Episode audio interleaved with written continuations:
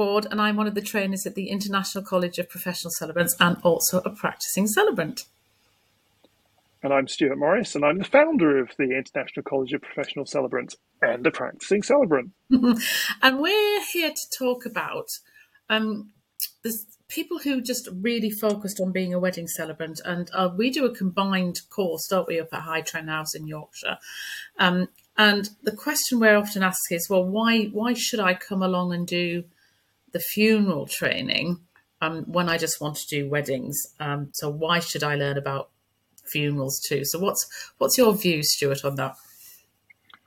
This is something that I'm absolutely passionate about, It to the point where the whole team um, get tired of me banging on about it. So I will admit that it's one of my. I would never say that, things. Stuart. um, ceremonies, the, the rites of passage, are a fundamental part of who we are as, as human beings.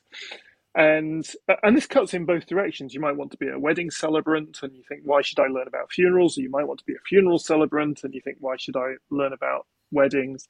And there's baby namings and all sorts of other ceremonies, wonderful ceremonies that, that we can be involved with. Uh, and there are two primary reasons. So, so, because the rites of passage are a fundamental part of who we are as, as human beings. In fact, in some ways, you could argue that one of the big differences between non Homo sapiens species of human and Homo sapiens as a species is uh, ceremony, is the rite of passage that we deliberately bury our dead, that we, or cremate them, that we have a death ritual, that we have a birth ritual, a naming ceremony, that we have a, a partnership ritual, a wedding. So it's very much part of who we are. And it's been around for a very, very long time. If we learn about being a wedding celebrant without learning the whole of ceremony, the whole of the ritual, the, the, the whole of the importance of ritual and the, both ends of, of human ritual making. It's a bit like learning to drive um, in a straight line and not learning how to go around a roundabout. You've, you've only learned part of the skill. And I believe that if we learn all of it, even if we only specialize in one part or the other, and I'm very open, I, I primarily do um, funerals. I don't do very many weddings at all. If we learn all of it, we'll be better at whichever bit we then specialize in. And I think that's really, really important that in order to be the best wedding celebrant, learn about all of celebrancy. Mm. In order to be the best funeral celebrant, learn about all of celebrancy. It'll make a huge difference uh, to to your own enjoyment of, of celebrancy. And the other reason, and, and this happened to me when I became a celebrant as a full time, this is my day job, this is what I'm going to do to pay the mortgage. Um, I thought I was going to be all over weddings. Did you? And I set off. Yeah, I did. I, I, I set off down the road and I built my business up and I started doing weddings.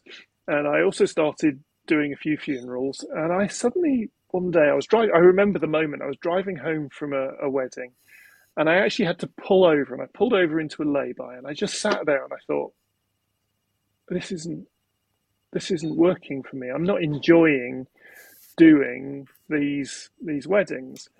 And it was a really hard moment because I'd put a lot of effort into building that business and, and marketing and, and becoming quite successful at it. But I realized that in my heart, it wasn't, I wasn't enjoying it. Whereas today, I've just taken a wonderful funeral for a, a lady who died too soon. She wasn't very old. Um, and driving home, I was sort of thinking about the comments that the family had made to me afterwards and how it's been working with them over the last couple of weeks to put this funeral together. And I just felt completely different about it. I feel fulfilled, I feel rewarded, I feel just just totally different. So for me, uh, and we know so many people who've done this. They've started down one road and discovered that actually they've got a passion in the other direction. Whereas if you only train for one, you don't have any choice there. No, and it's also more expensive. Go, sorry, go on, Maxie. it can be more expensive. Uh, and I know I did personally because I, I came in thinking I wanted to be a funeral celebrant, and I thought, oh, I'll I'll have a little dabble in weddings and see how I feel about it. And my wedding business really took off, um, and and I love it, and it's it's really really brilliant. But I have to agree with you that the whole thing feels different, um, and it's really hard to put your finger on why you feel as a different. Although the the theory of a ceremony is the same thing, the emotion and the feelings that you have at a funeral are very different. The experience is very different. And I'm not saying one's really happy and one's really sad because I, I'm sure you've been to many funerals that are massive celebrations of life and very joyous occasions. Um, and I'm I was really pleased that I took took both, A, because it helped me understand exactly what you're saying about the importance of ceremony in all rites of passage. Um, and actually understanding some of the skills and things that you you think about when you're talking to a bereaved family you might find you know you you have to use when you're dealing with a couple because it might be that their parents aren't there and it's a very emotional grandparents it's a very emotional so all of the skills and the approaches that you learn and things like you know can you recommend me a, a, a poem for remembrance um, is is something that you could have to hand because you are, uh, and people want to acknowledge people who can't be there. So that's a really good example, I think, of where those those skills cross over. And I think also, you know, we look at 2020. I know a number of wedding celebrants who essentially that you know, I know one particular celebrant who lost forty eight thousand pounds worth of income because all the, the weddings were that they'd got booked were cancelled. And so, had that person got funerals as a skill, which in that particular instance they didn't, there were plenty of funerals to be taken in 2020. Badly, yes. Just from a just from a business perspective, it gives you resilience. It gives you a, a second mm. strand, and obviously the wedding season you know, weddings are very seasonal. There are winter weddings, but it, it is generally a summer thing in the UK.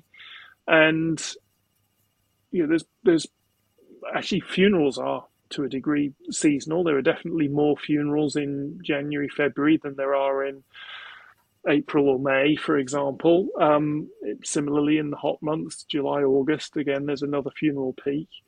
So having both uh, does make it more likely that you'll be able to make it work as an income. Yeah, and it is, you know, the, the we, we all have reasons for for going and some, you know, emotional, vocational uh, needs to yeah. give that drives us to that job. But ultimately, it is a business.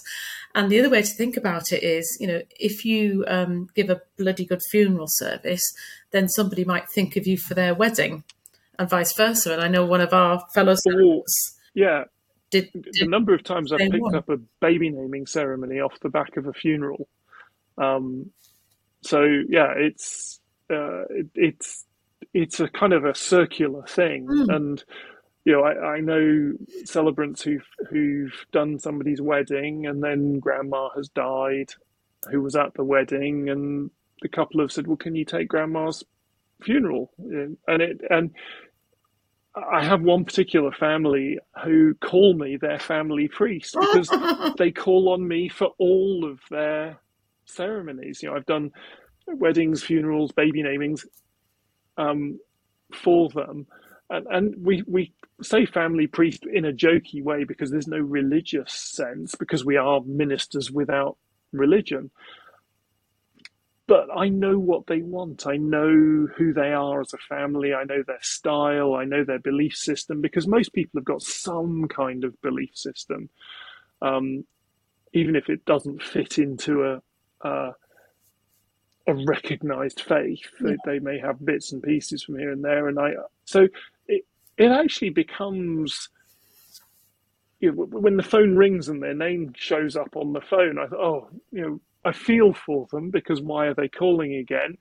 but I don't know whether it's going to be another funeral of an aged grandparent or whether it's going to be the next grandchild's getting married. Mm. Um, so you know, it's all and it's nice. You build up relationships with people over time. Um, so so for me, ICPC only trains both because I think it makes us the best celebrants.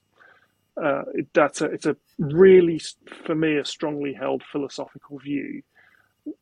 Is I don't mind where you end up specializing, but at least train to do both so you can be as good as you possibly can be at wherever you end up spe- specializing. That's beautifully summarized, Stuart. Thank you.